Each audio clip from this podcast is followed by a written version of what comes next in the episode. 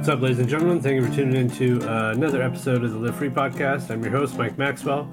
Today's guest is Mr. Casey Weldon. He joined me uh, at first via Skype, and Skype acted all sorts of not agreeable. And uh, so we went for a phone call. I know a couple people have mentioned that the phone call episodes, uh, that the sound is a little off for them. And I get it that it's kind of weird hearing the the speakerphone sound of the, the recording. Um, that's sort of the issue with the show, you know, like everybody's all over the world, really, most, you know, mostly all over the country. So I, I would love to be able to have everybody sit in, like if I was in Los Angeles and people came through all the time, it would be great to have people on that way. But due to the circumstances, got to use what technology is is um, available to me. I just hope that the content is worth the sound quality mixes on on some things. Um, and I feel like you know I always listen to them after I'm done with them. So you know, like your ears sort of adjust to the sound after a few minutes. You get sort of used to picking up the weirdness of the sound. But I, hope I want to make these as, as awesome as possible. So um, bear with me. Uh, if if anyone technically has another plan, I know maybe producer Lex can get in on this thing uh, and figure it out. It's so nice when producer Lex is recording the shows, um, but that's when I'm able to have more guests who are in town, which maybe I'll try to figure out. It's just you know not a lot of artists come into San Diego that often. I'm gonna try to make it up to LA and do some do some shit that way. But um, yeah. So Casey joined me via phone from uh, I guess from his house in Seattle. We talk nomadism, Vegas, Art Center uh, artist PSAs, which may be a reoccurring segment on the show, Bubble Wrap, Montreal, Backyard Wall Project, murals, themed shows, Pretty Girls and Pretty Boys, The Magic Eye, and Fallon Fox. So, as always, make sure you go check out MikeMaxwellArt.com. You could click on the podcast there and get all the information about each guest that's been on the show. You can subscribe on iTunes via that link as well. There's a little iTunes icon uh, up in the corner that you can click to go to iTunes. And I always post it on the Facebook and the Twitter. You can follow Live Free Podcast at Live Free Podcast. You can follow me at Mike Maxwell Art. And Casey Weldon is at Casey Weldon, C A S E Y W E L D O N. Ah, I'm pretty sure I spelled that right. Damn it. Weldon. D O N. It should be. But anyway, all that stuff, you could find that information also on the blog. Uh, if you click on the blog link on MikeMaxwellArt.com, you can get some extra information, some images of what's going on and uh, usually some information about what is happening uh, for each guest in the future and in the present. So make sure you do that. You can also donate to the podcast. Um, huge shout out to David Gorman who had dropped a huge donation on the podcast today. Actually, um, he's not sponsoring or anything, but uh, he dropped a nice sum into into the uh, the Live Free podcast movement. So I want to give a big shout out to him. I'll probably shout him out again on the next show and maybe more shows. Just uh, he earned a, a shout out sponsorship spot. So big ups to David Gorman. He's an artist uh, and he he works on in, in uh, on boats like cruise liners, and I want to say he he sells art in a gallery on cruise liners. I'm pretty sure that's the case. But he's super awesome. Um, I had a chance to meet him recently, so big ups to to David Gorman. Also, I'm proud to have this episode sponsored by Freakware. Uh, make sure you go check them out. Freakware.com. You've heard me talk about them for the last couple episodes. Uh, they're a cool clo- clothing company um, looking to support people who are sort of like counterculture, modern day counterculture. Um, I think people who are willing to look outside the modern boundaries, which I think with this modern age and the internet, we're all sort of starting to look at what has been told as truth and sort of start to question things. I think those are the types of people who would be interested in their in their line um, beyond graphically and uh, and ethically and all all that sort of thing. The um, the the red shirt with the with the crows on it is super dope and w- way comfy. I'm actually rocking it right now. Um, go there, uh, freekware.com. It's F R E K W A R E.com. It's got the hard E dash over the E. Freakware.com. You can follow them at Freakware on Twitter, F R E K W A R E. Um, use the code word live free and get 20% off your order. That's probably free shipping, free taxes, or whatever. So please go do that. Support the people who support the podcast. If you can't support the podcast, buy a t shirt. It'll feel good and uh, it'll benefit society. So, with all that said, ladies and gentlemen, business out of the way, I present to you Mr. Casey Weldon.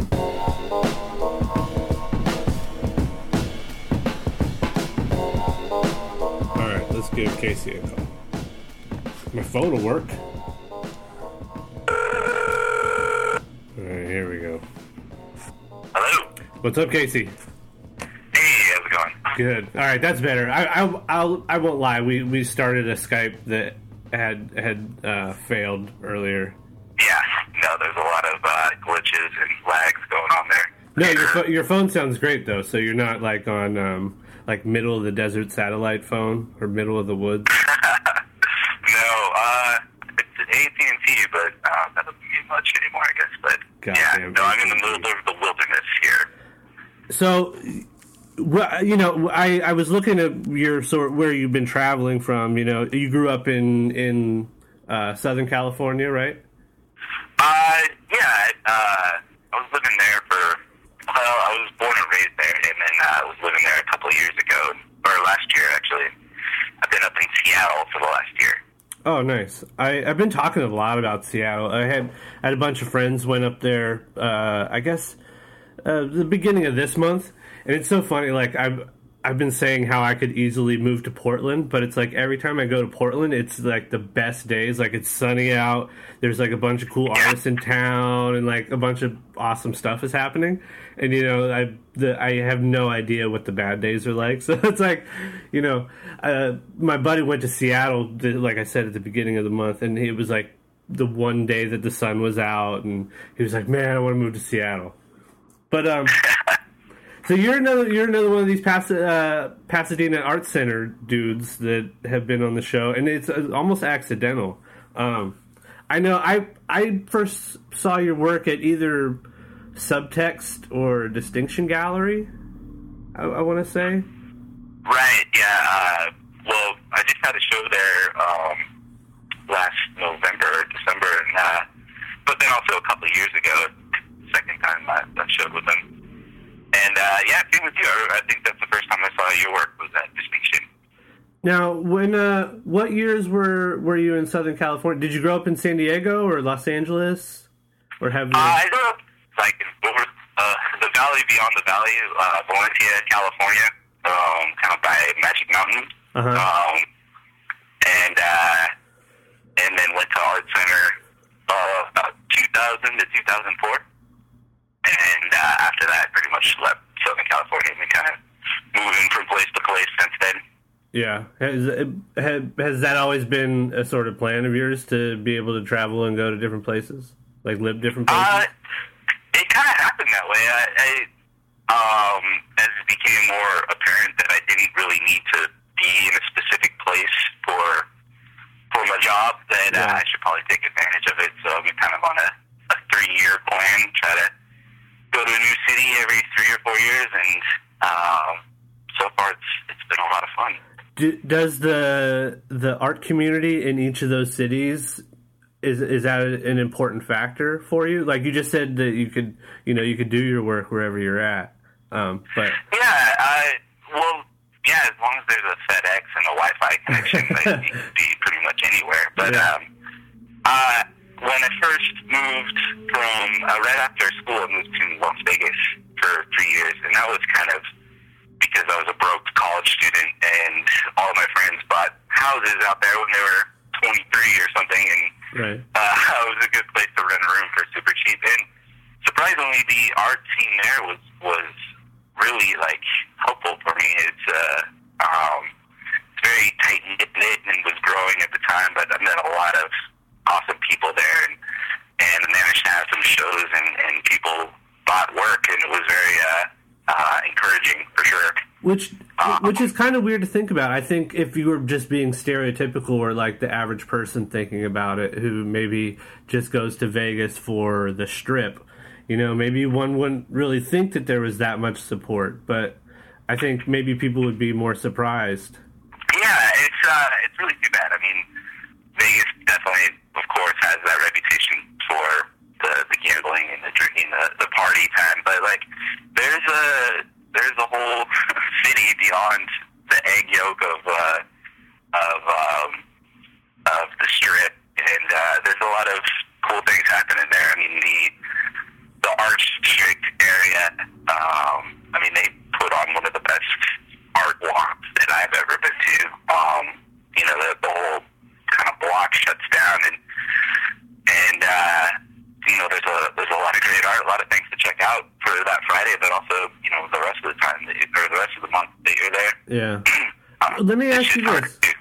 Oh, go ahead. This is something I've been thinking about a lot lately because, like, you know, like a lot of San Diego art events don't get any sort of national coverage. Like, they just only get local city coverage, like, you know, in terms of media uh, Yeah. of any type, really. Like, you know, spark, like from blogs or it's usually just local local people covering local things. What is it about like certain cities?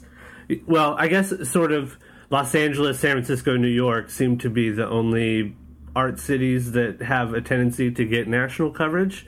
Do you think it's because, like you said, people are buying stuff in other cities as well? It, do you, what do you think? Do you think it's like a popularity thing? Do you think that they're you know, I, th- these are some of the things I've been thinking about. Like, is it the the amount of artists that may be in those cities that there's enough stuff going on to get extra coverage? Do you ever does this ever cross your mind?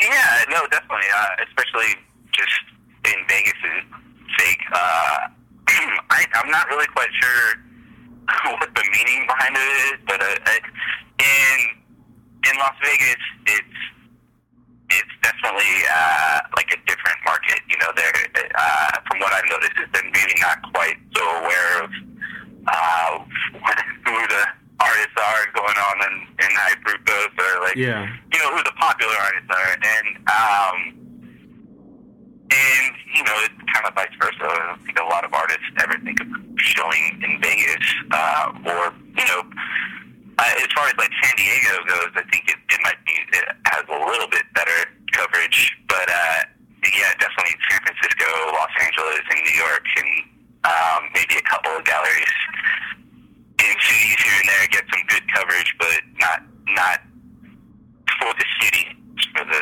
specific gallery. That makes Yeah. any sense. I've been trying to figure this out. It's a puzzle to me. It's hard to because every city that you go to, there's really interesting things going on, and I I, I understand there's only enough amount of time and space to cover things, but it's it's. I don't think it's like a bias thing or like a like a you know like any sort of like animosity towards any other cities or anything like that. It's just the way it is. Yeah.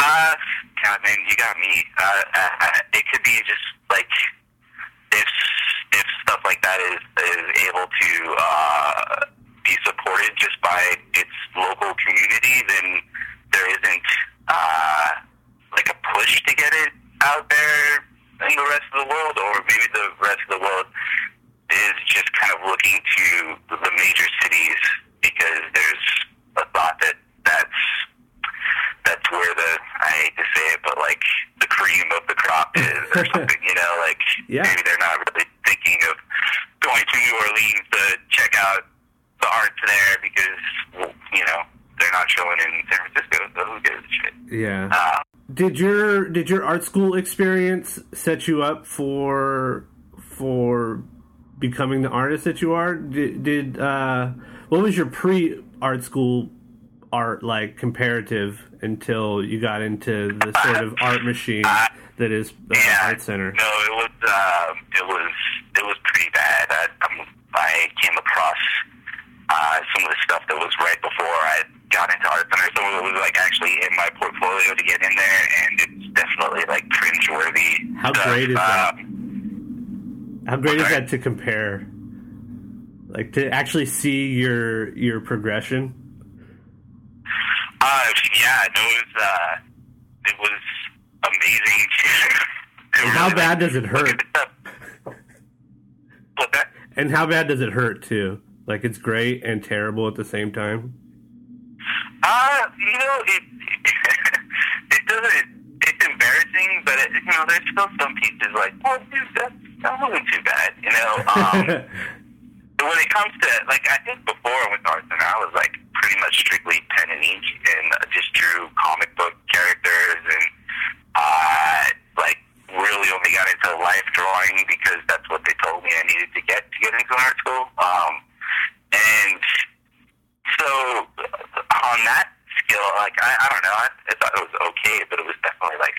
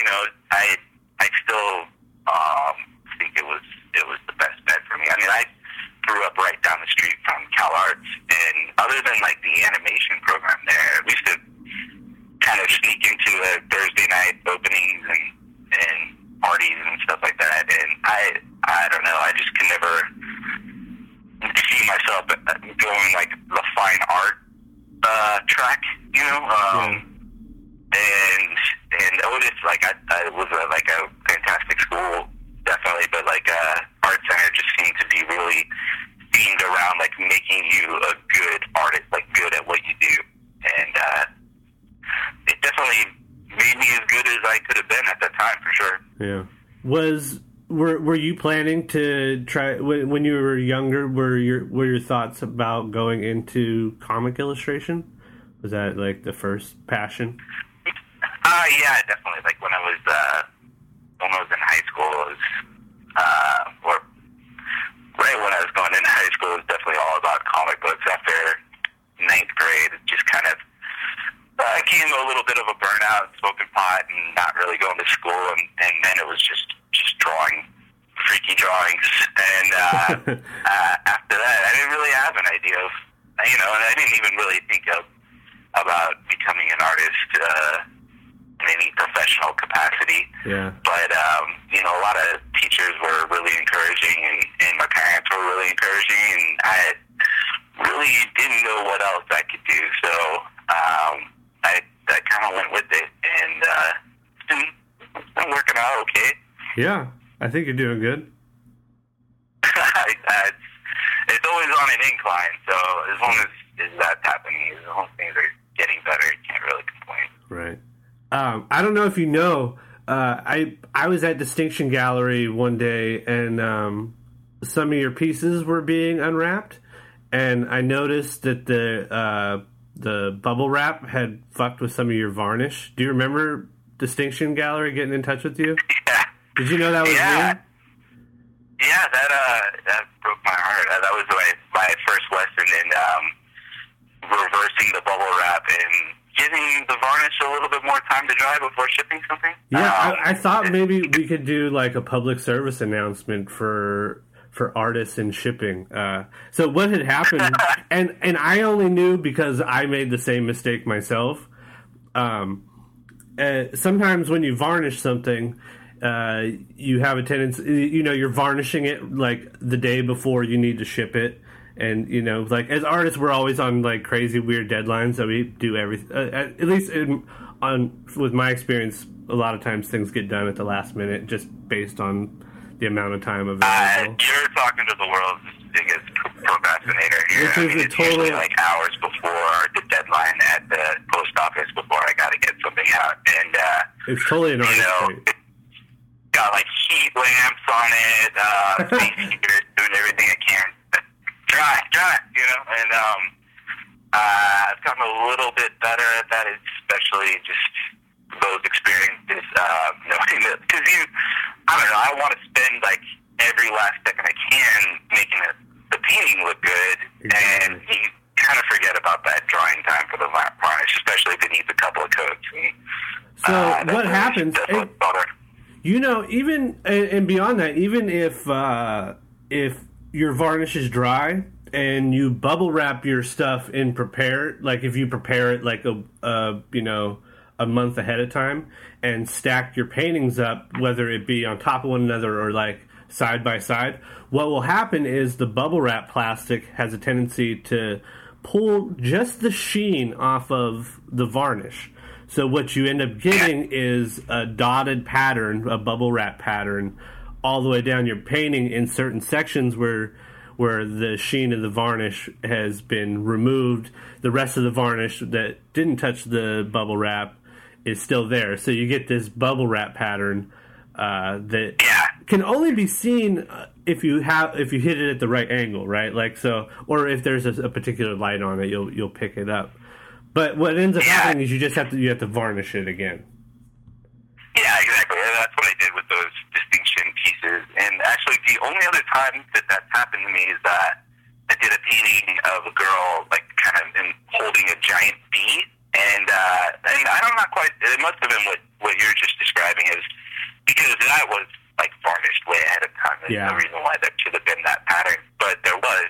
And, uh, I talked to the lady who bought it, and I offered, you know, hey, you want to send it back to me? I'll, I'll revarnish it. And um, I think she said because of the uh, the stuff with the bee in there, she kind of liked the kind of honeycomb uh, How effect that was coming off there. and Ended up keeping it like that. So I don't know. It'd be cool to to mess with that a little bit. I always want to do a series of paintings that um, were like varnished half in like matte medium and the other half like a high gloss so that there was an image there that you couldn't see unless you actually saw original painting. Yeah. You know, that, Yeah. that you know, draw a design or something in, in, in the matte or something. I don't know. That's how. That's Uh, actually how my walls are in my house. I uh, they my landlord who I rent the place from had painted and did like a trim in here, and the the living room. I don't know if you saw on Skype. It's like a like a maroonish type color. But what you if unless you're on the corner, if you look, there's stripes. Half of it is like a matte finish, and the other half is like a semi gloss. So Oh, there's stripes all the way through the house, and I can't imagine what the fuck they were doing. Like, it, it seems like, I mean, was that was that intentional? Or? oh yeah, yeah, yeah. I It- they they it must have took hours to be able to, Yeah. to stripe off because you have to mask each side of each bar of each stripe over like throughout the whole thing. It's it's insane. That's crazy. That's some like uh, Winchester House kind of activities for sure. Yeah, it may be some coke shit. I don't know. Um, but so yeah, so the the uh, public service announcement: get some plastic, wrap your pieces in plastic or uh, like uh, uh, like a wax paper, and then put the bubble wrap around that, so the bubbles never actually have an opportunity to get to the varnish. That's the public service Uh, announcement for today. I yeah, no, I think it sounds good. Um, but when it comes to shipping, I feel like you can make public service announcements all day. Like I'm surprised how many artists, uh, the ways they pack their paintings are, are creative. That might be a new segment on the show. Public service announcements on shipping. Yeah, no, we should have like a little little segment each show, just uh, little artist tips to, to help you do things right.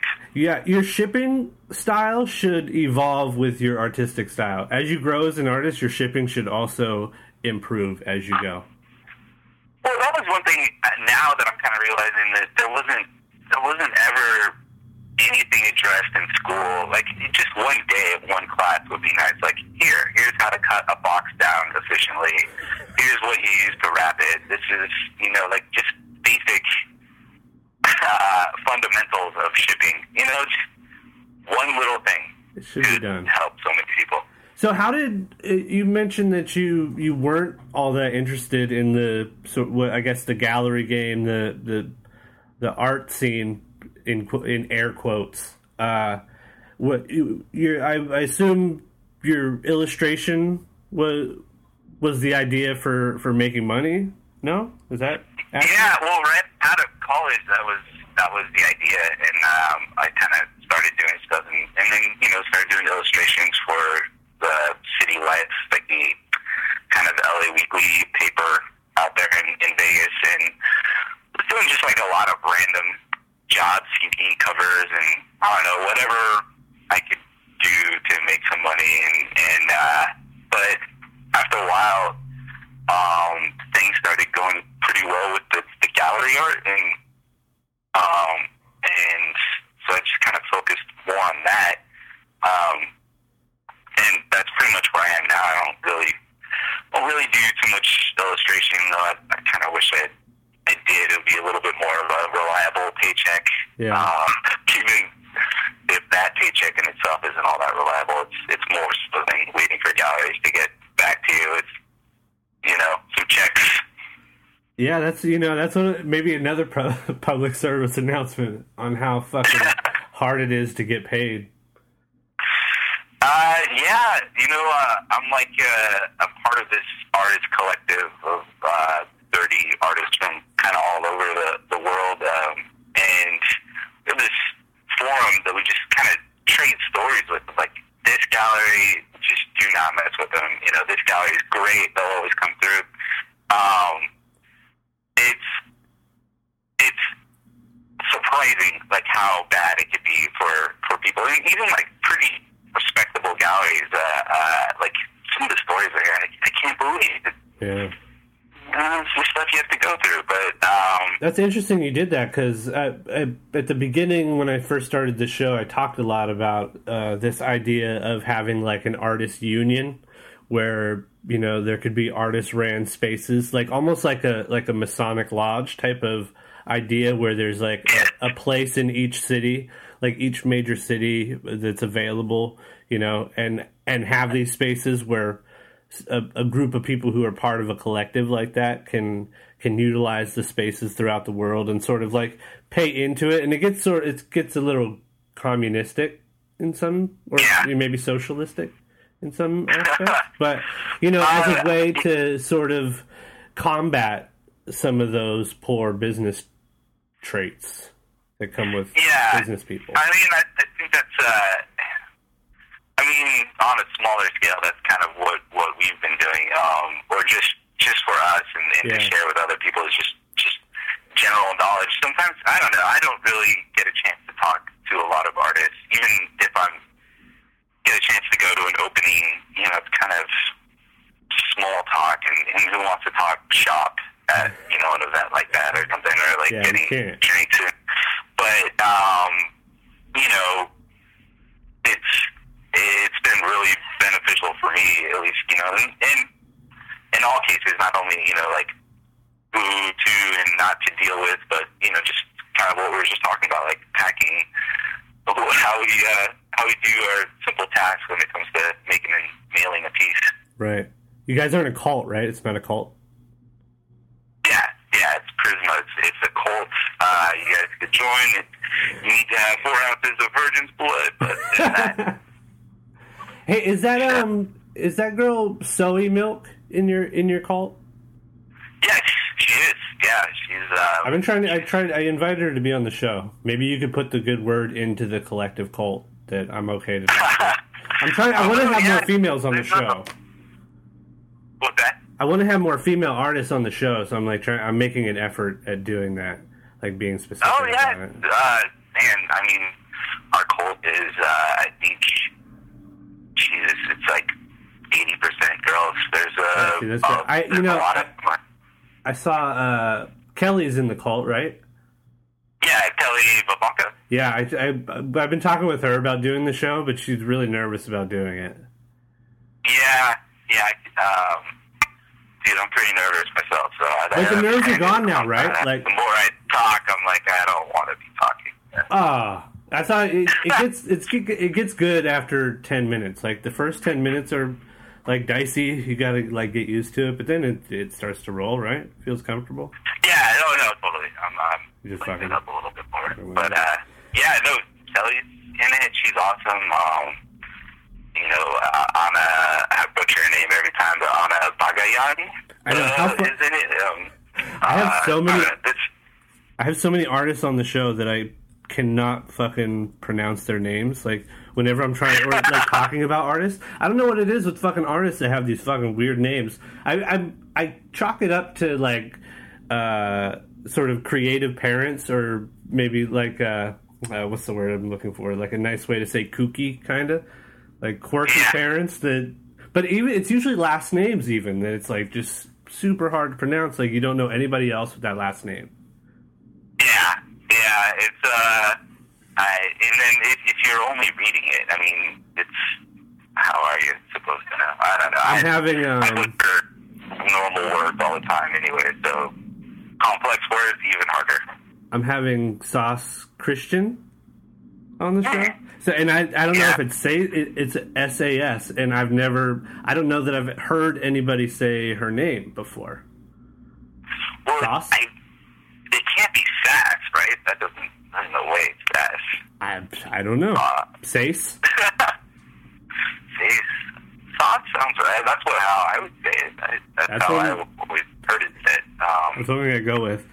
You you were just back in Vegas this month. I, I think your show is just now coming to an end. I wish we could. I, I should have had you on at the beginning of the month when the show was just starting, but um, Oh yeah, no, no problem. Uh, I, I'm, I'm thankful you had me on at all. Uh, yeah, no, it's uh, um, the same gallery I've kind of been showing at since I lived there back in 2004 or five. Um, and uh, yeah, it was it was me and Edith LeBeau from Montreal, and uh, yeah, it was it was a it was a really good time.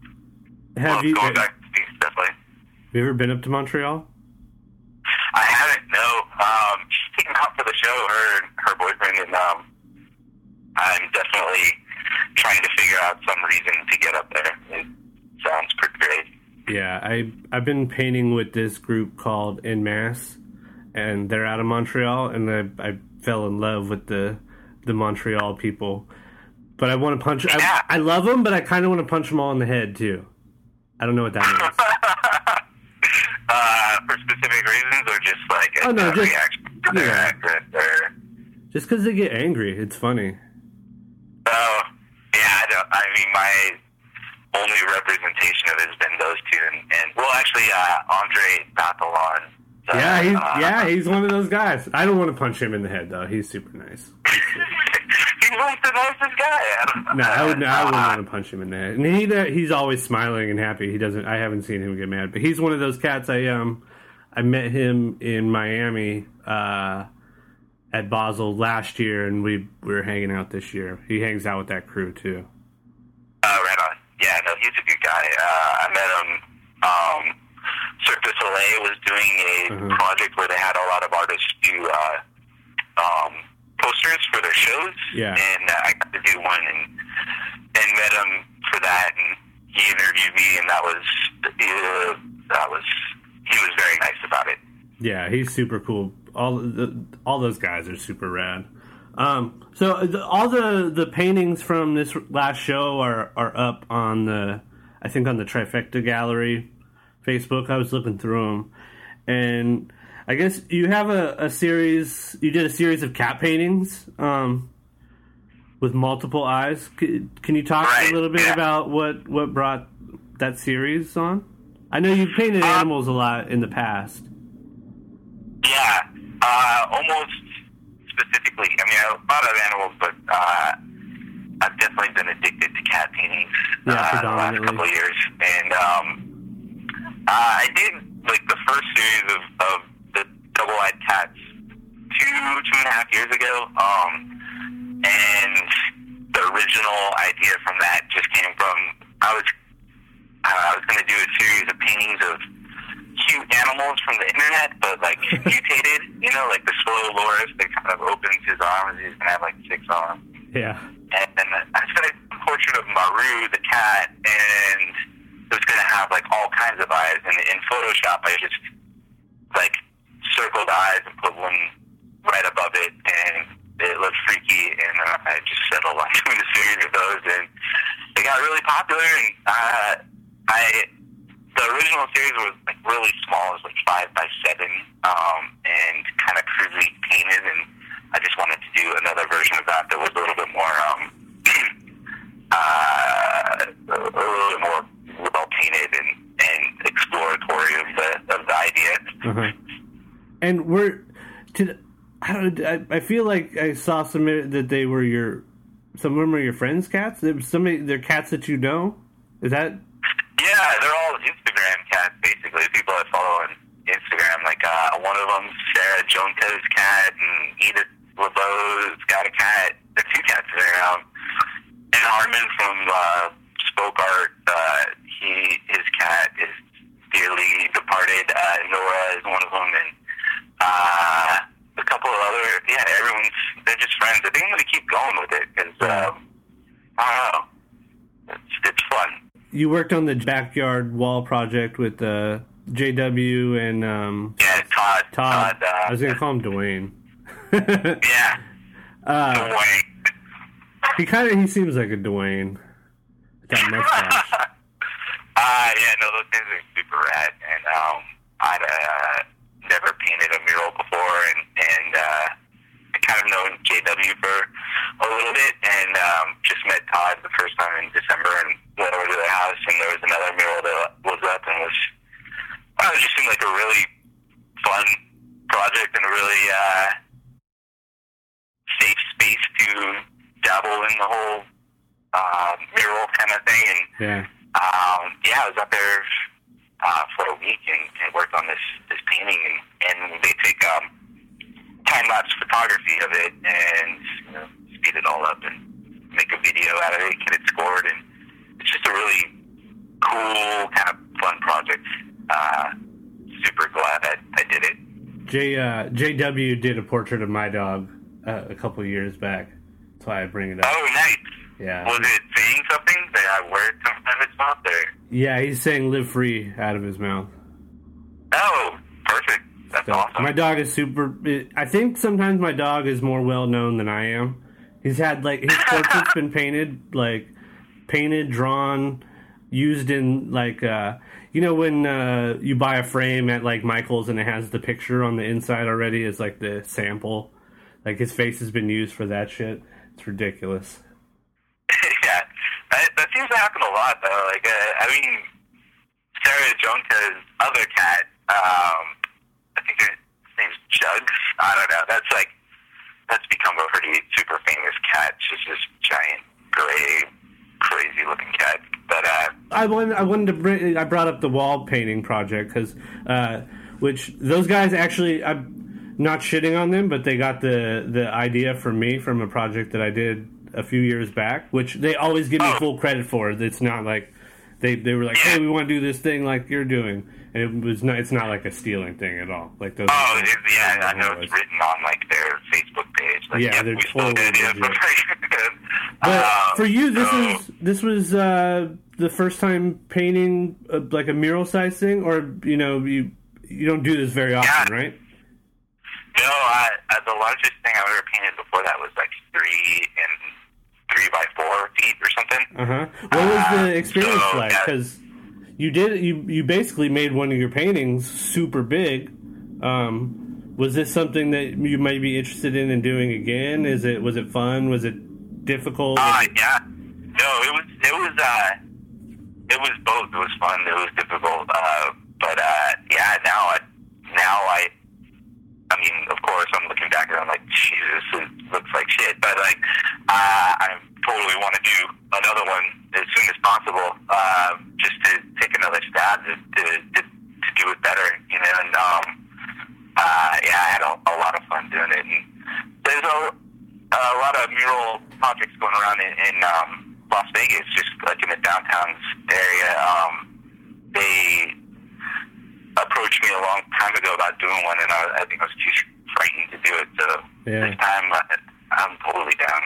Yeah, it's kind of cool how you get that extra little bit of confidence just from giving something a whirl, just going for it without really much concern. Oh yeah, yeah, no, definitely. I uh, I kind of been finding I've been trying to do that a lot more this year, just making an art piece a different way that I've never done it before, and and uh, especially when it becomes more sculptural or or just some medium that I'm not familiar with. It, it uh, when you pull it off, it makes you feel awesome, but of course, when you don't, it kind of makes horrible. then you, Good or bad again. you try again, you know, you keep working on it until you find it out. Um, like over the summer, I built, you know what um, a Wooly Willy is? Uh, like the old game where you draw a haircut on a bald man with uh, magnet, like uh, Yeah, iron yeah. shavings with a magnet stick. Uh huh. Uh, I made like a, a big one of those, like an 18 by 24. It was for um, a Breaking Bad themed show, so it was a Walter White Willy Willy, and uh, you draw the hair on him, but it was fully operational, right? So like it was a big plastic case with all those iron shavings, and uh, uh, up until like the last hour, I'm pretty sure it was gonna fail, and then it all came together. And after I finished it, it was I have to say it was, it was pretty awesome. Yeah, see that those benefits are so much better than the the few times you fail along the way. Oh yeah, totally. That- Um, you know, that's I actually mean, there was a, a topic I wanted to bring up with you. Um, over the last few years, we've seen a sort of influx of these um, like pop culture themed shows.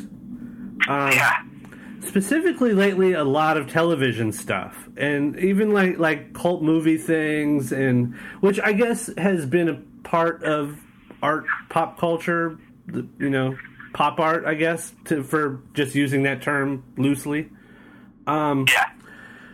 does it ever feel like like you're promoting a show like a commercial more than like you're promoting yourself as an artist does does that ever Yeah.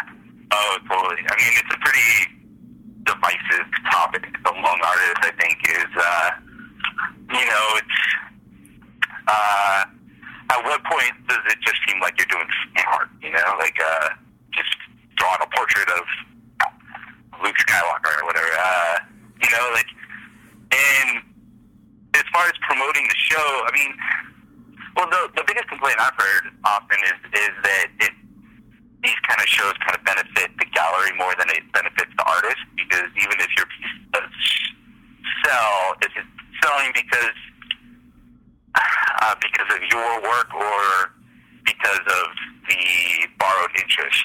You know, yeah. Which and is um, which is a thing with portraiture work you know? Like i mean a large portion of your stuff is is portraiture based. So like that idea of selling something to somebody selling a portrait of somebody who somebody doesn't know you know is is sometimes a lot more difficult than selling a portrait of luke skywalker is that Yeah. Oh, totally. Uh, that that comes down to the whole the whole borrowed interest thing. I mean, they're buying Yeah. it because they relate to the subject matter uh, more than they would if it was not an identifiable kind of pop icon. And uh, I I don't know. My line of thinking with that is it depends on what you do with it. You know, like it's really easy to just um, do a portrait of of whatever the theme is, like in your style. But I mean, I don't know. I've always tried to do my best to get like creative with it, or at least Yeah. like a different spin, or uh, well that's like you said you you tried something brand new with using the the magnet mustache thing and like you know if you if i'm to look at it from another perspective the creation process still has a level of purity to it in that you're trying to be creative make something different you know although you're sort Yeah. of pigeonholed with a theme you could still sort of stretch the boundaries of that and still be creative yeah, exactly. Uh, But the psychology I mean, of the of the viewer, I think, becomes maybe, or you know, the presenter becomes a little like who's putting the show on, or like what what the intent of the show is. You know, if it's like if some producers show up at a space and like, hey, we're trying to get some buzz for this movie, let's do this thing.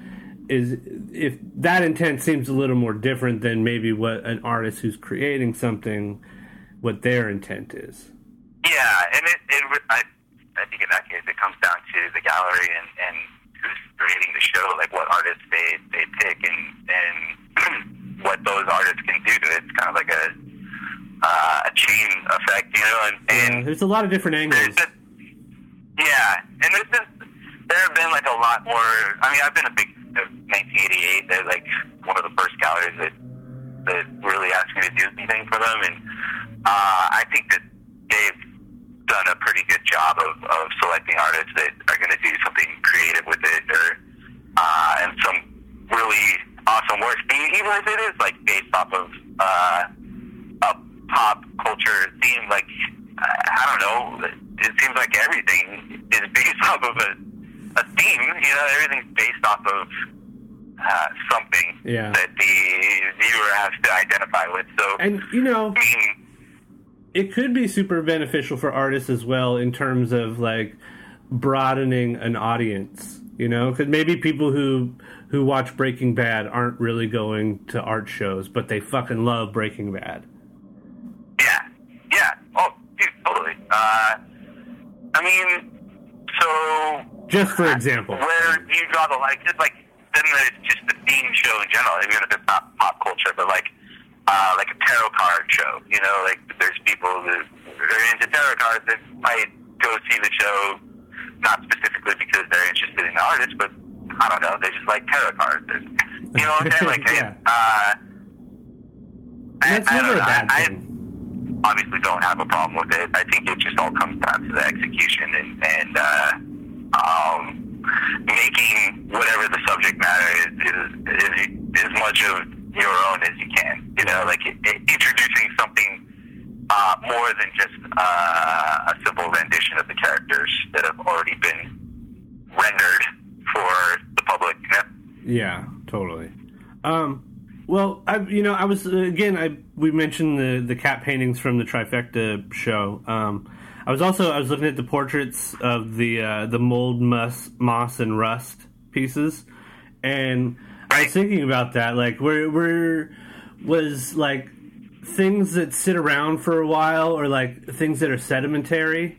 Did, was that the sort of thinking like going into those? What I, I think I know you've done a lot of portraiture where there's something else added to it. Like I know there there was the um, the vermin series where there was uh, rats and and different like I want to say roaches or some type of bugs that made up beards like that sort of Yeah, attached themselves to humans. The beards were all made of like brightly colored rodent or a vermin of some sort. Is Um, there a deterioration yeah. thing happening there? It's kind of like there. It seems like there's what I was getting from it, and, and now talking to you, which is interesting about your. You're talking about moving every three years. I'm curious if you're feeling a little like you've been sitting for too long. Uh, it's interesting. I've never really looked at it like that. Uh, How long have you been in New York? Has it been three years? uh, well, I'm actually, uh, I moved from New York um, about a, year or two ago. Uh, I lived in, yeah, I lived in Brooklyn for three and a half years. So you Um, and you you said you were in Seattle. Yeah. So I, from Brooklyn, I moved to back to LA for about a year, and then I've been kind of in Seattle purgatory uh, for about eight months. Um, and actually, the plan for me is to is to move to Portland, um, and just just haven't done it yet. I, uh, this year, I've just been kind of going everywhere, and uh, I just haven't committed to to finding a place. I'm kind of lazy on that, definitely. So the the sedimentary deterioration mixture isn't uh, doesn't have to do with that.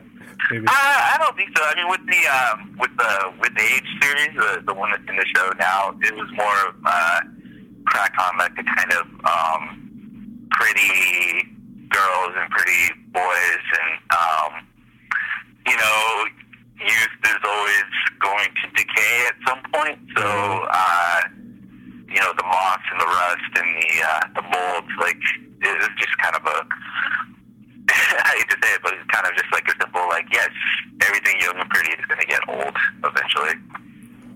Do you think is is that sort of young purity still important for you to keep it in your work? Like the the pretty girls, is that something that you're you're still interested in pushing? Yeah, I you know it's it's one of those things where uh, I'm kind of I'm more on the fence about girls in paintings than than pop culture in paintings, which is weird because I obviously do a lot of um, pretty girls holding weird things kind of paintings, and uh, if there's any common thread, it's that I like to try to do something that is uh, maybe at face like kind of agreeable or pretty to look at, but then try to make it um, not necessarily creepy, but like awkward at some point. That's kind of what the point of the, the kitty before I cats is that you take something really cute, and everyone loves looking at pictures of cats, but then you make it actually physically hard to look at with the the, uh, the double eyes. Yeah. Uh, you know, the natural effect of your eyes trying to focus on their eyes. How weird is that that aspect of it? Like how we how much we focus on where two eyes and a nose and a mouth are supposed to be that if you throw in an extra set, like your it's almost like your eyes start to um, whirlpool, like spin around in Yeah. circles, like trying to figure out the the puzzle. Yeah, no, I I love that, and I uh, I mean that's been done way before I came along, sure. Uh, but uh, I I love that effect, and like uh, I hate to say it, but at some point it's kind of like lost its effectiveness on me. Is uh, you're sitting there painting it, and it it doesn't work until like the last second, you know, until you get like all the details right, and then all of a sudden like your eyes start kind of blurring out. And, that's you kind of know you're done. that's that's the interesting thing about paintings, especially you know two dimensional acrylic paintings, the or or even oil paintings. Uh, that the trick is really to to it's it's to trick the eye to, into believing that there's shape and form and and shadow and depth when really there isn't. And it when you throw those puzzles into the equation, it kind of throws the reality off of of the situation. You know, like how yeah. sometimes we we let you know we let our minds do the work and that's what i like you know i can always tell when an artist is looking at a painting in comparison to somebody who's just maybe a casual observer you know if they go in there and they actually try to dissect the puzzle sometimes instead of just letting everything and you know that's the interesting thing about looking at one's own art you know because we are the magicians of it. We know all the tricks that have made it so we see it and they look totally obvious to us. And of course Oh, I'm yeah. But when uh, you know a, a casual observer looks at it with that sort of lazy eye, you know, remember those things in the '90s with at the mall they would sell like the Oh, the weird yeah, eye things The, you uh, look the at magic eye cross-eyed. puzzles, right? Yeah. Yeah, it'd be like the 3D shape. It's that same thing. Like people look at things with a lazy eye, just instinctively, not not because they're lazy or because they're uneducated or anything like that. It's it's just the way that our biology works. But if you've you've sort of hacked it by figuring out the puzzle of making dimension on a flat surface, it uh it makes you look at the world even you know besides painting it makes you look at the world differently. Like i think of all the time like looking at the sky like okay what color blue is that? Like i can't not look at things and dissect them into how they would be recreated as art. It, do you find Oh yeah, definitely. I mean, uh, from one side, like from creating your own pieces, you're there for the entire creation of it, right? So, and there's no, there's no like defined ending point. You know, you, at some point you just got to stop and be like, okay, this is done. so you're you're totally aware of where everything came from and what where the cracks still are. And I feel like the more experience you have with like anything, uh, the more you're uh, not judging, but like yeah, like you said, just kind of taking it apart and seeing like, well, how did this get to be like that? And uh, and I think that just becomes or it comes from one like natural curiosity of, of whatever's around you, and yeah and two a little bit of experience in, in how those or much of, of how those things came to be. Um, yeah, I think that's probably something that most artists have. So when an artist is looking at your piece, you can definitely you can definitely tell that they're looking at it uh, a little bit more closely than than, than moms looking at it. You know? yeah, and not that either one is more important than the other. Oh no, I, I think. Well, I don't know. I I have to say I probably sell more paintings to non-artists than to artists. So I, I mean, the, it's it's your audience, you know. Like you, uh, you're painting something for an audience, and, and I would love them to be as scrutinizing as possible. But on the, on the other hand, I, I wouldn't mind if they were a little relaxed on their criteria for what a good painting is. Yeah. Um, Sometimes you don't- Like me, they would just they wouldn't buy anything, or they wouldn't buy you know any of my work. That's for sure. Aesop Rock has a good line that I, I won't even try to remember, but it's about the idea of like you want to you want to be noticed, but you don't want to be noticed too much. You know, like you don't want to be scrutinized. Yeah. You want to be observed, but not Yeah. overly scrutinized. Yeah, I think he. I mean, I think he might. Wasn't he saying that more in like a uh, kind of like a pop popularity kind of? Ah, what it really matters. It's still good line that pertains to. Yeah, that's. I didn't want to even try to butcher it. I, like I can hear half of it in my head, but I know it, it's so weird. Just because you're being recorded for something, sometimes words will just totally disappear from the vocabulary that you're looking for. Yeah. Just because you're under this stupid, weird pressure of being recorded, it doesn't make any sense whatsoever. It's like placebo effect, kind of. Uh, it's it's there's still one little tiny part in your brain that's always saying like, you know, other people are going to hear that and they're going to be able to rewind it and be like, what the fuck did he just say? Uh, oh, sorry, I don't know what your uh, explicit tag on your podcast is. I don't know if I Oh no, yeah, we're we're totally fucking explicit. Oh, okay. We talk about everything. uh, the ones I listen to, I don't remember anyone tagging. Uh, but See, I that- hate to do that, but I'm nervous. That's the funny thing, right? So, as as being interviewed, uh, you know, we will think that uh, we're again hyper scrutinized. But like you just said, you've listened to a couple episodes, and you can't think of whether they cussed or not. So, like that hyper scrutiny that you would think would be upon yourself, you don't actually put onto other people. You know, it's only when we, we think we're being judged, but we don't actually judge other people. If you just got to imagine that everybody else is you. I think, Uh, yeah. unless you're totally world would be- judgmental. Speaking of judgmental, I don't know if you followed this story. Do you do you uh, are you do you have any interest in sports or or fighting or MMA or any of that? Uh, you know, I used to be really into it when I lived there in Vegas. Of course, it was like Yeah, uh, it's like the hometown. The to rent the fights, and uh, we never, I never got to see an actual fight, but uh, you know, all the boys get together and and, and rent that, and watch it. Uh, but I'm terrible with with names. You know, like if you told me a fighter's name, I would remember him, but like I can't. Uh, it's the same pretty much with anything. Yeah. Uh, Uh, I, there's been a But- huge debate over the last couple weeks, um, and for me on Twitter recently about this Fallon Fox woman. She's a transgendered post oper operate uh, post op uh, transgendered male to woman, and she's fighting MMA against uh, other women. And Yeah. she's had two professional fights.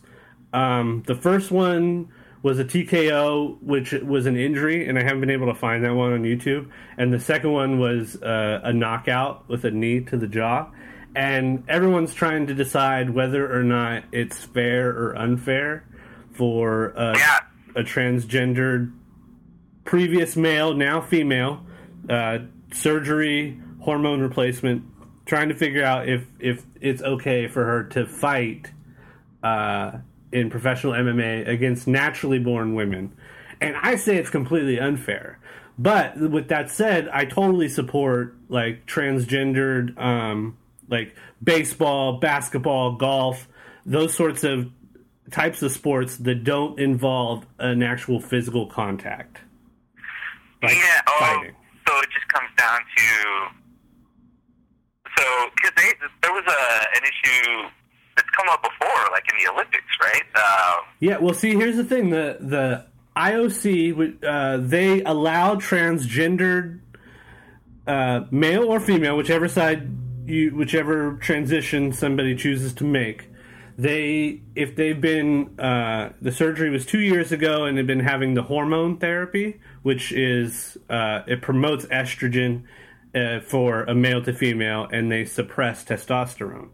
Um, if they've been on the the hormone therapy for over two years, they're allowed to compete. But if we're talking about the Olympics, we're talking about running, swimming, ice skating, skiing, you know, these types of things. And even boxing. Like, I could even see boxing being okay because they have huge gloves on their hands. It's still.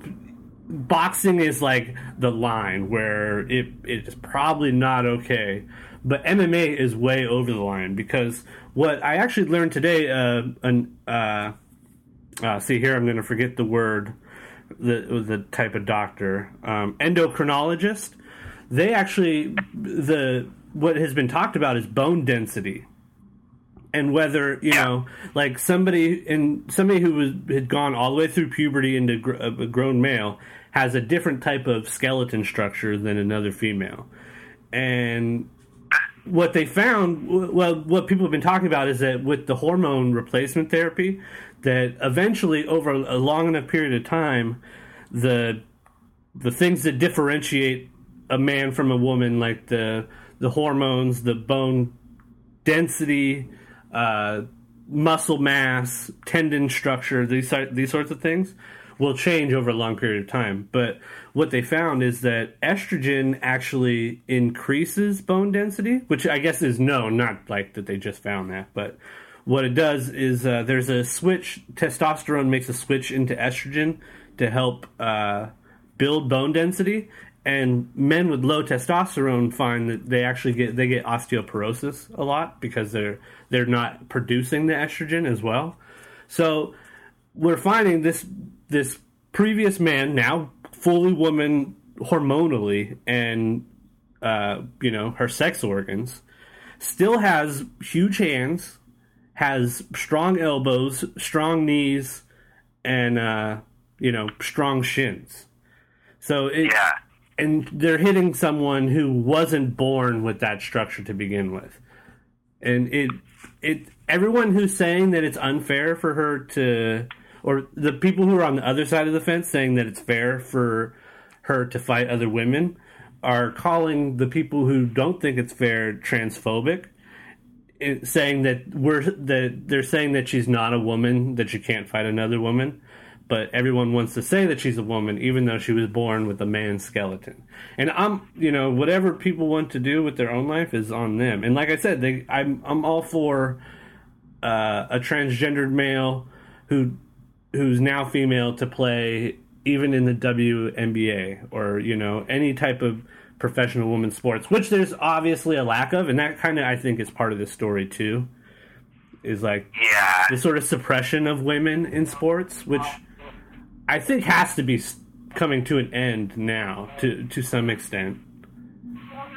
Or Yeah, I beginning don't. to. Uh, I don't know. That's uh, there's, there's so many factors to what would come to a decision in that. You know, you're, you're between all of the actual science behind it, and then the actual, or, and then the the um, uh, the fairness. You know, um, the uh, what would you say? Like the, the ethics involved in it. Um, yeah. it's I don't know. Would you think it would be fair for her to fight uh, uh, No, I don't think so. And that's here. Here comes another one of these sort of ethical uh, dilemmas. It's like, okay, so do we have a transgender fight league? Is there, you know, there's not enough precedence. This is seriously like the the first known case, you know, to a certain extent, at least in, in MMA, which is is good for that it to, for it to be almost for it to be in this arena because it's such a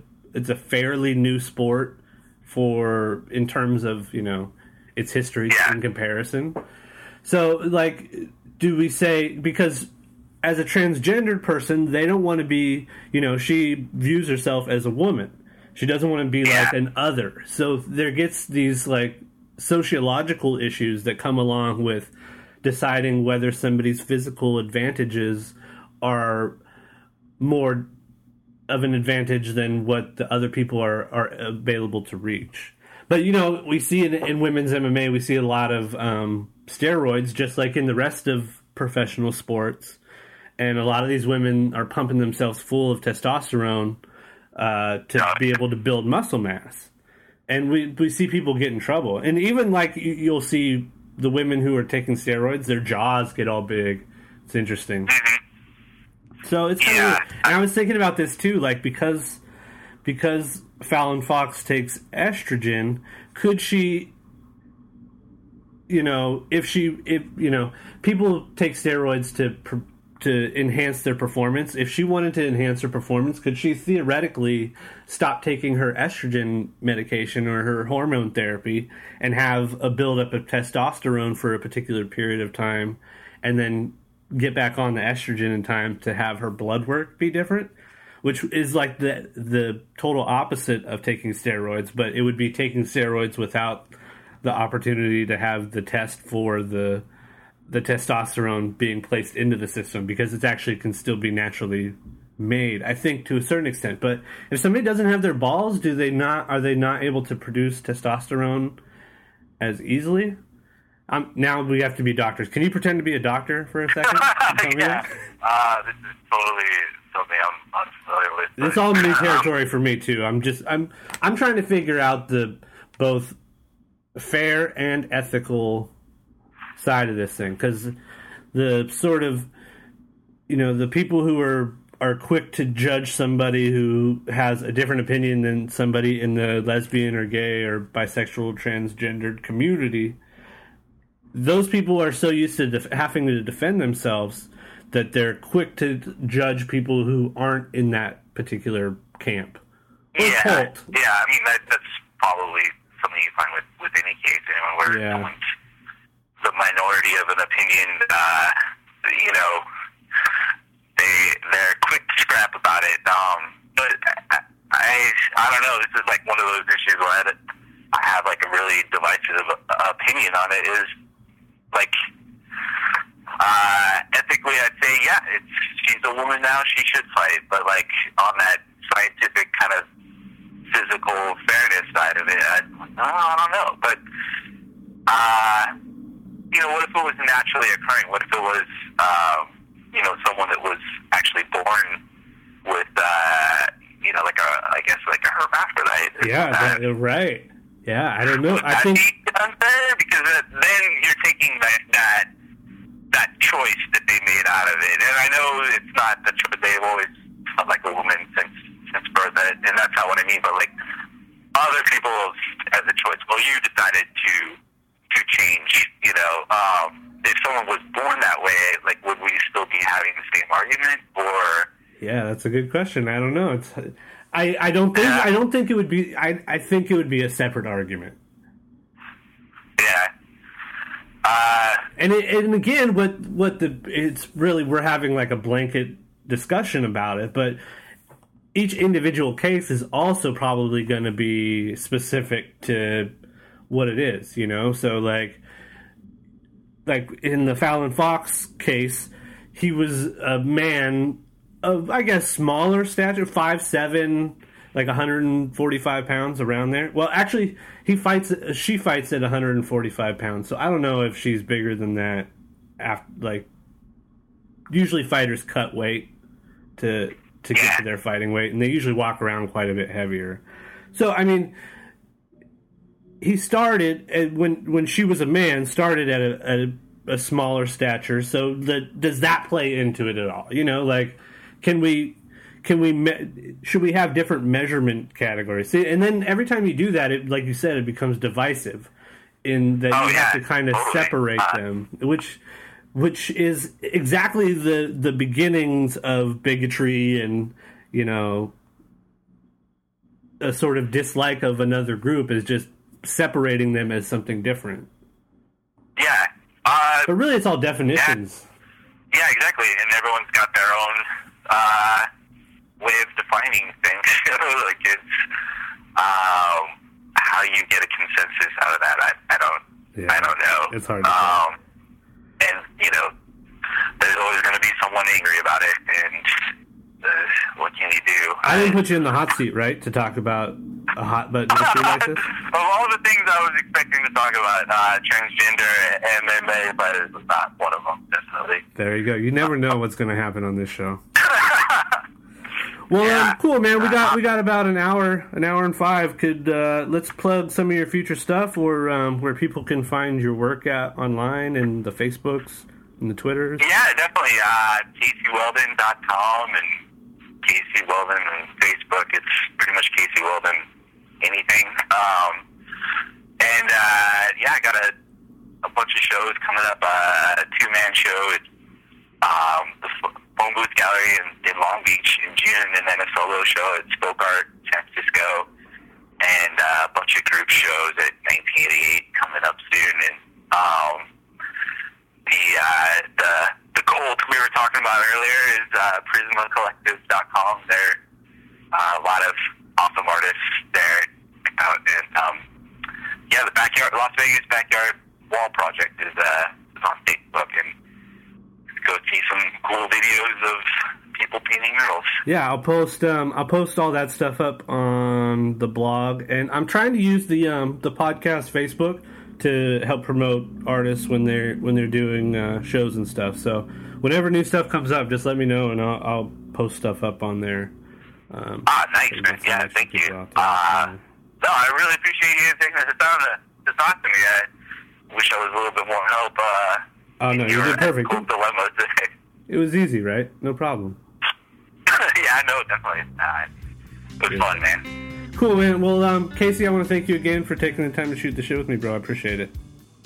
Uh, definitely, man. It was my pleasure. Thanks a lot, Mike. All right, brother. I'll talk to you later. All right, ya. All right, thanks.